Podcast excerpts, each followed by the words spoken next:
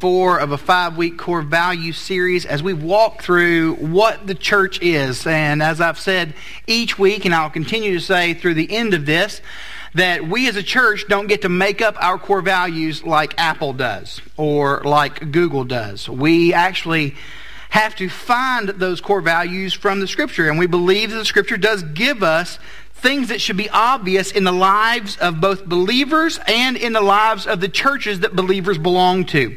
And for us, we have chosen to verbalize those in a way that is easy for us to remember. At least I hope it's easier for us to remember uh, that, that we would look at the name Grace, the name of our church. That's the name. It's on. There's a big G on the sign when you pull into the parking lot through the pothole, and you'll see.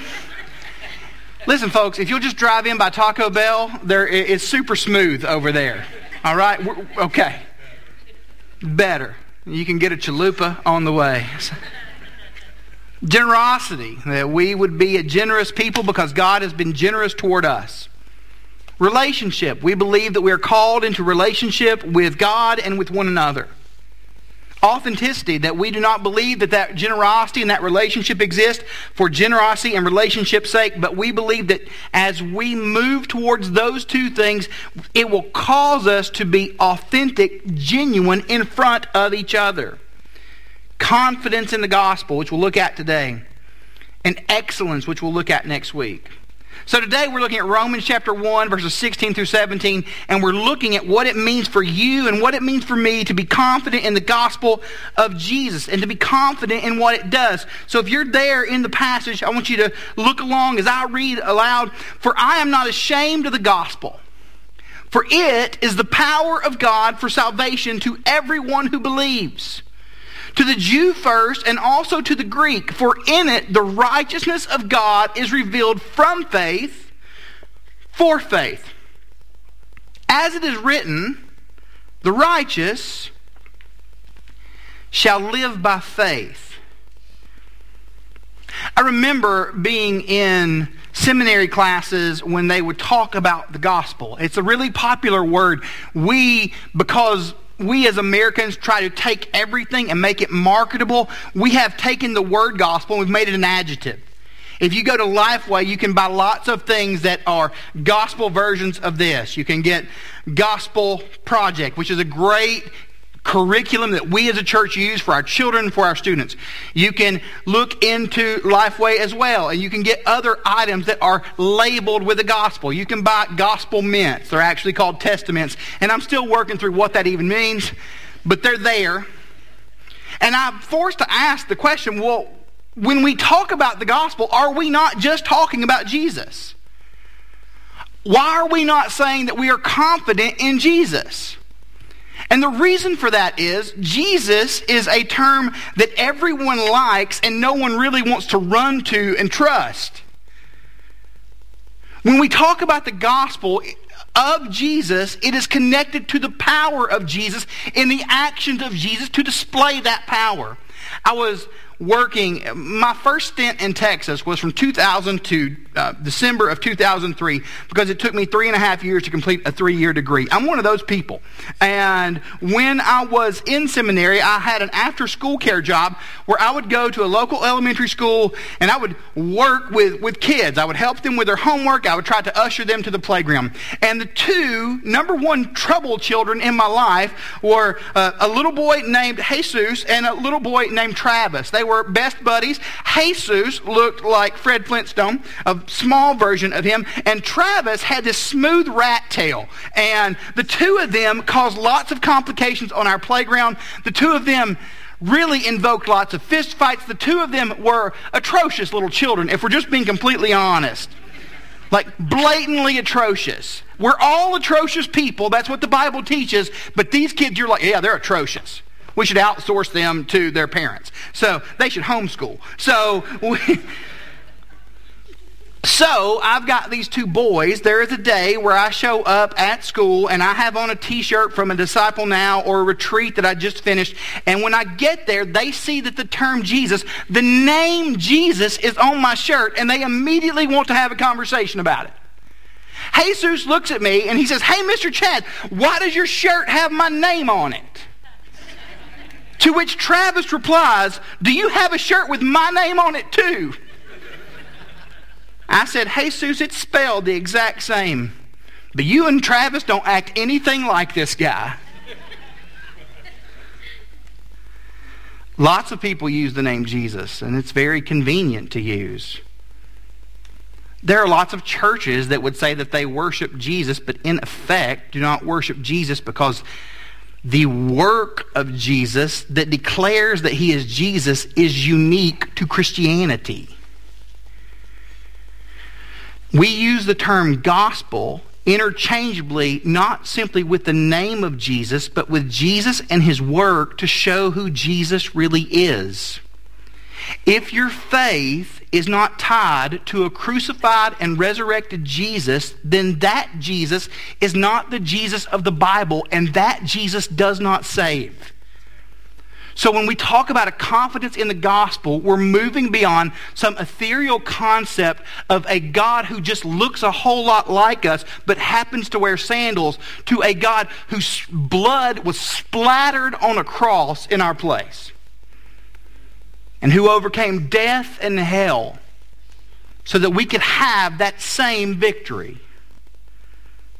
So when we read in Romans chapter 1 verse 16, I am not ashamed of the gospel. I am not ashamed of the active work of Jesus, his death and his resurrection. For it is the power of God to salvation to everyone who believes, to the Jew first and also to the Greek. For it is the righteousness of God is revealed from faith to faith.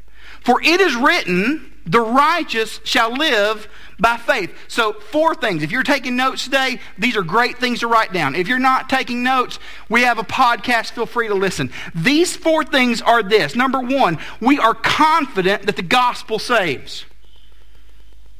Number two, we are confident that the gospel saturates our lives. We are confident that the gospel shapes us. And we are confident that the gospel sends. Our, if you were to attend our Discovering Grace class, you'll hear these words. We'll talk about confidence in the gospel. We root that in the book of Hebrews chapter 6 where it says this, where we can find that we proclaim the truth of the gospel to dead people with this confidence that God will raise them to life because Jesus began the work of salvation in us and he will see it through to completion. Jesus will see your salvation through. We believe that. If we do not believe that, then please go home. If we are people who claim to be followers of Jesus and that is something that we do not believe, then there are, there are numerous shows that you can watch today to prepare you for the game tonight.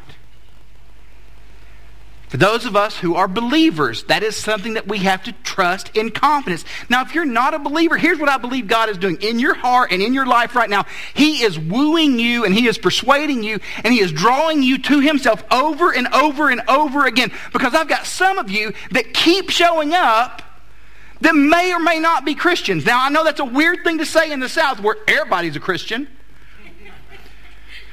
But there are some of us who are far from God and don't have a relationship with God through the work of Jesus on the cross. And here's what I love you keep coming. You're bringing friends with you sometimes. And I believe that the gospel of Jesus is at work in your heart. That God is doing a work in you. We are confident the gospel saves. That the work of Jesus on the cross does a saving thing for us. Because, and we see that in this phrase, the gospel is the power of God for salvation to everyone who believes. The gospel is the power of God. Please notice what it does not say because we like to shortchange this verse and shortchange much of the power of the gospel. It does not merely say that the gospel brings power, though we believe that the gospel brings power. It does not simply say that the gospel has power, though I truly believe the gospel has power. It tells us that the gospel, the death and resurrection of Jesus, it is power. It is the power of God to salvation to everyone who believes. And our hope for salvation is that God would do an active work, and it's not something that we have to reach out to. As a matter of fact, He's reached out to us. That's the gospel. God the work of God is that He is actively working in this world and sowing order and light into chaos and darkness. And he is not backing away. The kingdom of God is forcefully advancing. So we trust that. We believe that. We hold on to that. And our confidence does not slack or slight because it seems that our world is chaotic and crazy. Because our Lord has sent us. The passage is the phrase that Romans hangs on this idea of the gospel is the power of God for salvation to everyone who believes. Everything that Romans says comes from that.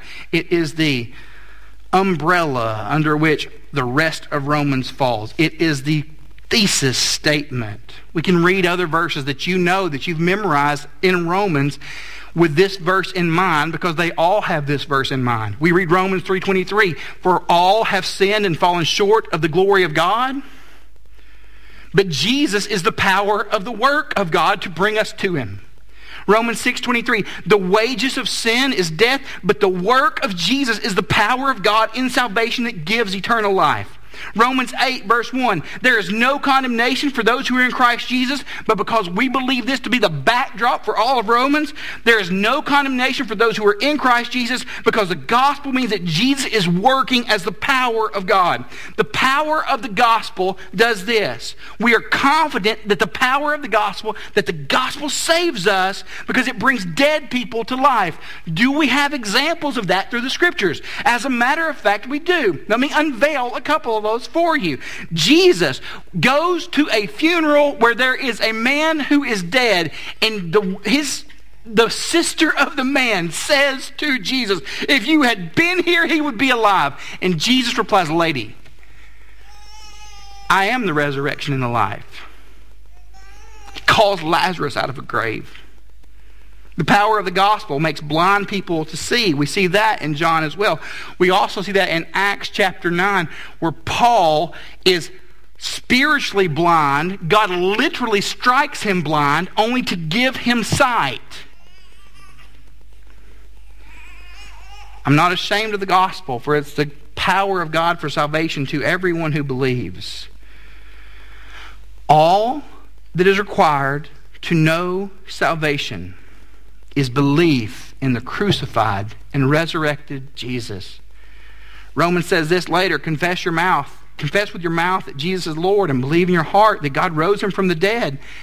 We are confident that God will call dead people to life, sinners to saints. He will transition us from blindness to sight because God is capable if we believe that God's power has been muted at, in any way at any point, then our reason for gathering is really, really silly. But we are confident that our God is powerful over sin and death. We are also confident that the gospel saturates us. That's a word you've probably not used in church. You probably use it to talk about fats. Saturated us. We are confident the gospel saturates us in grace through faith. See what happens here when Paul continues in this phrasing. To the Jew first, and also to the Greek. For in it the righteousness of God is revealed from faith to faith. Every human heart will struggle with faith because it's continually admitting that we need something more. We will always struggle to believe and trust because everything in this life, from that dark chaos that we talked about, tells us that we are not enough. One pastor says that the gods that we create are formidable. But the God who is actually there has scars because he came to us. By grace, you're saved through faith, is what Paul says in another text. At the foundation of all of our sin is a lack of trust in the gospel that leads us to reject it. We see it with the Jewish people in John chapter 1. We see it with them, and that he came to his own. Jesus came to the Jewish people, and they did not receive him. We see it with the Gentiles. Actually, Paul was preaching in Athens, and they called him a babbler. That word literally means they called him a woodpecker. He just peck, peck, peck, peck, peck, peck, peck, peck, peck, and it's driving us crazy. We see this with us. We see this with the way that we even evaluate sin because let's just be honest, we tier sin out. There's the obviously wicked, and we would all acknowledge what the obviously wicked things of this world are. Nick Saban, Tom Brady, the guy who removed the ear jack from the iPhone. Those are evil people.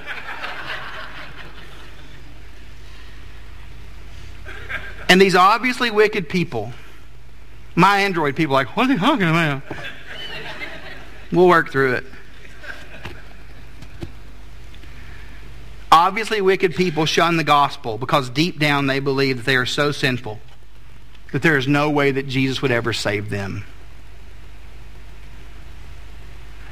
We don't believe that Jesus could ever love us enough to move us from our obvious wickedness to obvious righteousness.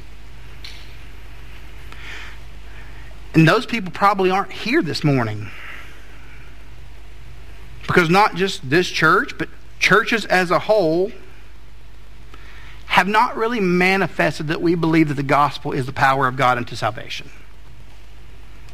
There are places we don't go and people we don't talk to and things that we don't spend our time doing because they are so far gone. They are the people that we avoid at work because of the language that they use or the things that they talk about. They are the people that when we do interact with them in our workspaces, that it's always an argument and it's never uplifting. They are the people who we choose tension as opposed to seeing them with God's grace and viewing them that way. The obviously wicked. But the deceptively wicked shun God as well. Those are those of us who would deem ourselves moral. We're good people. We gather together in good spaces. We are so good, good, good, good, good. From the gospel because we don't believe that our actions are bad enough to warrant the need for a Savior. If you don't realize you need Jesus, you are as wicked as anyone else. We're all the same amount of wicked, but you are far from God if our morality has dubbed us in our own hearts and minds okay, that is not Christianity. That is therapeutic deism, and it is unhelpful because it does not save. And as a matter of fact, it curses the church. It penetrates, it permeates who we are and what we do and why we do it. So we've got the obviously wicked, wicked, we've got the deceptively wicked, and then we've got Christians. I don't reject the gospel. I love the gospel. I like to sing gospel songs. But our lives portray that we don't believe the gospel when we are angry and bitter. It's because we are not thinking through this that of how angry, how much anger we deserve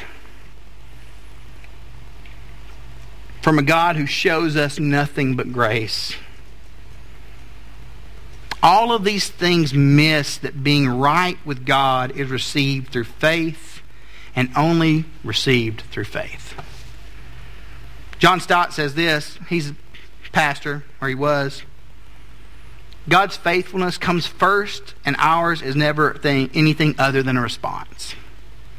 God has been so faithful to us that his faithfulness calls us from death to life. Those who get that they are saturated in this gospel, grace centered faith when you see that, we move to the place where we can truly believe that the gospel shapes us.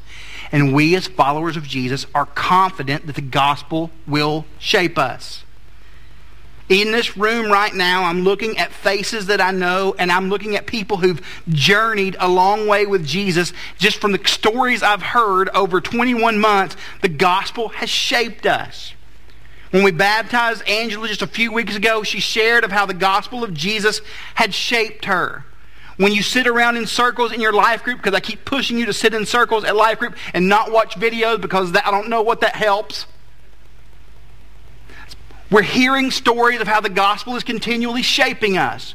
When we work through and walk through our struggles together, we're saying, this is hard and this is difficult, but the gospel's not stopped shaping me. God is shaping me as someone who belongs to him. We believe that. We believe that we can be confident that the gospel shapes us because the scriptures are confident that it will. Isaiah chapter 55 verse 11. We are confident that the word of God does not come back empty.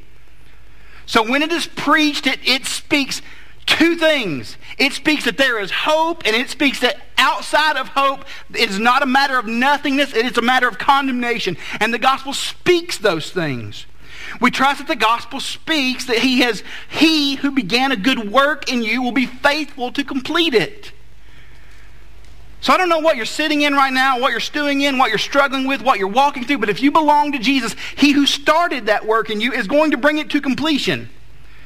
We can trust that. We can believe that. We can hold fast to that. And if you do not trust, believe, and hold fast to that, then let's sit down and work through how you can. Because God is faithful. It doesn't mean it's going to happen quickly. We love instant gratification. For Christmas, we, you buy your kids things that are instantly, satis- instantly satisfying. They open a package and there's a, a PlayStation 4 game. They pop it in the machine. They begin to play it. Wow, this game is great. You open a box of chocolates. You instantly open that so you can play that chocolate. Wow, this is fantastic. We open things over and over and over. I want to use this. I want to put my drone in the backyard to take pictures of my neighbors because they're kind of creepy.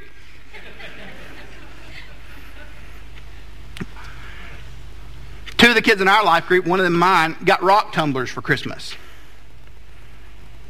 That is not instantly gratifying. It's called a rock tumbler. I said, huh? What's a, what's a rock tumbler do? So I found out. In a world where we like instant oil changes and gifts that immediately gratify us and make us happy, my child received this thing that he plugs into a wall. He then pours rocks and some other stuff into it, and it tumbles for five weeks. How satisfying of a Christmas present is that if you're not a geologist? How's your rock tumbler doing? Don't know, can't open it.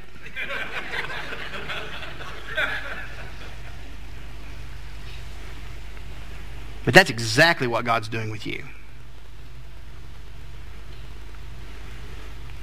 Everything chiseling and cutting everything working in you to make you more like what you're supposed to be. When he appears, is what John says. Just so you, I'm not just throwing Paul out every, every day.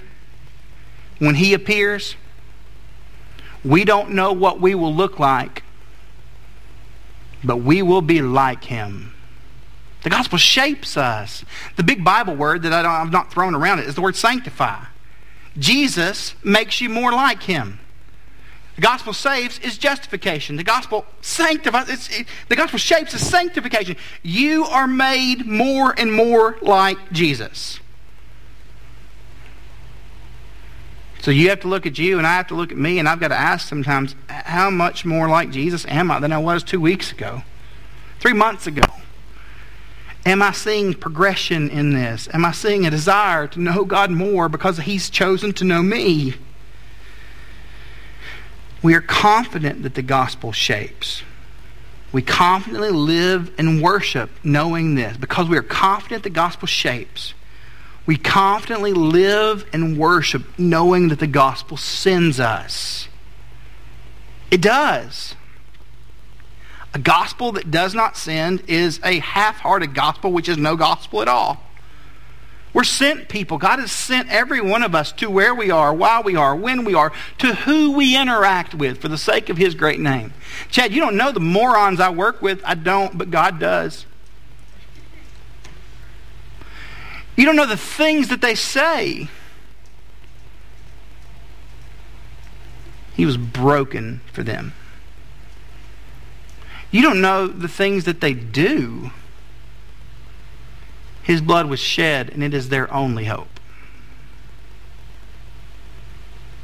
There is an urgency to gospel sending.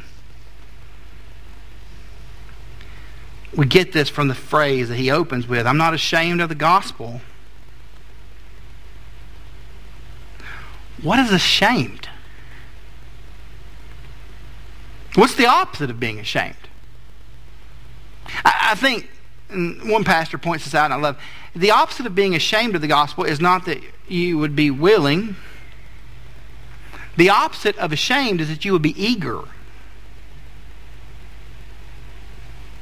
That there is a desire in you as someone who belongs to Jesus to show the goodness of Jesus that has impacted and affected you. So how's that play out here? Because this is here. Is where we get together every Sunday. It's where we worship together as a faith family. We want to live as people who have been saved by the gospel because we are saturated and shaped people. We are saturated in grace, immersed in it. We are shaped by God. It affects the way we do everything. It affects the way we plan on Sunday morning. It, it, there are questions that people ask sometimes because if you come from certain traditions, you may say, Well, I was in this church, and in this church we did a liturgy, and you guys don't seem to do a liturgy. We do a liturgy.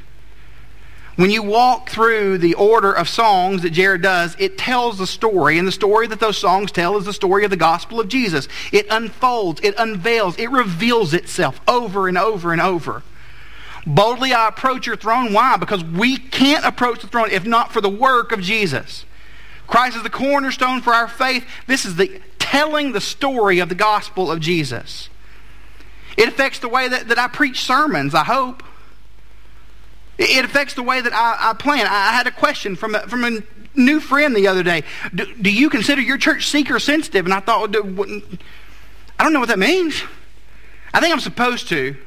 Because I talked about that a lot in seminary, being seeker sensitive. Then I started to think about the songs that we sing, and they're pretty heavy doctrine. There's lots of teaching there. But, so I wouldn't say that we're seeker sensitive, but I do believe that God gathers us together as believers to hear His word. We, but it's not just for believers in this room either, though it does. If we look into scriptures and open scripture for what it is and teach it for what it is and sing to God for who he is, then we believe that that, that God can do the dual work of working in the hearts and lives of the unbelieving, simultaneously shaping his people. So we plan songs and we preach sermons that are able to hopefully, and I, look, I'm not always good at this. You're probably thinking you're rarely good at this. But that speak to every person in the room because we believe that God is always stirring in our midst. Stirring us to know Him, stirring us to love Him, helping us to see that our faith, though it is full of information, it is not information only, but it's the transformative work of God. God moving in us because we believe that singing the gospel and preaching the gospel, it works twofold. It calls dead people to life, and it sends living people into a world that is dead. Look, I've been here for 21 months, and I don't know that I could love you people any more than I do. I, I care for you. We, pr- we pray for you. We believe that God is doing. I, I believe as sure as I'm standing here behind something that Jared built for me, that God is moving in us. That God is stirring us as his people to live for the sake of his name.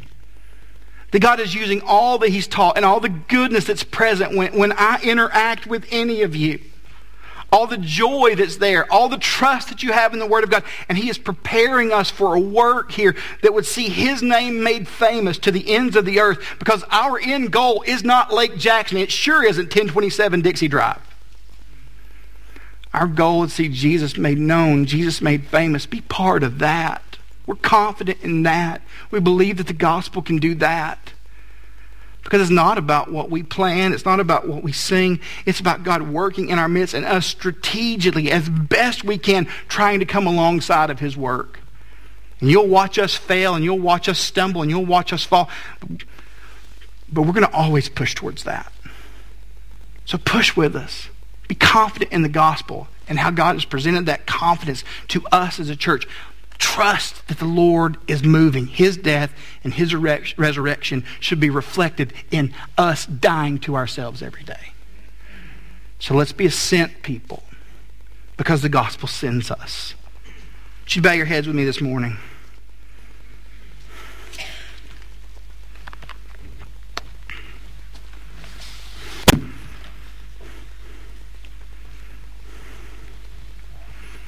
If you're here and you've never placed your faith in Jesus, I want you to know that He's your only hope. We say that over and over because it's over and over true. You and I need Jesus. We all need Jesus. For those of you who are not believers, you need Him to move you from death to life. The Bible could not be more blunt about your spiritual condition. For those of you who are believers, you need to not forget that you daily need Jesus.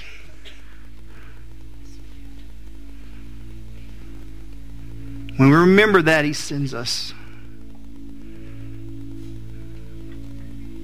We remember that He's shaping us, that He's not done with us. That He's immersed us in His grace.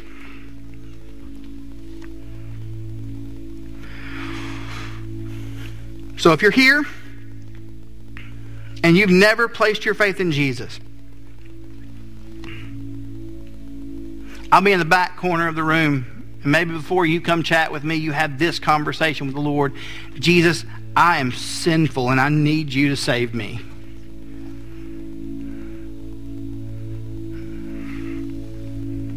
Confess with your mouth that Jesus is Lord. He's the only one who can save and that God rose him from the dead. He'll save you. And that's you. And you said a prayer to that effect. Prayers don't save people, Jesus does. But if you want to talk to me about that, I'm in the back corner on my left hand side. If you're believers in this room and you have a lack of confidence in the gospel before you stand and begin to sing because that's what you expect people to do at this point of a worship service beg God to give you consistent reminders. Because our God is ever good and always doing good things.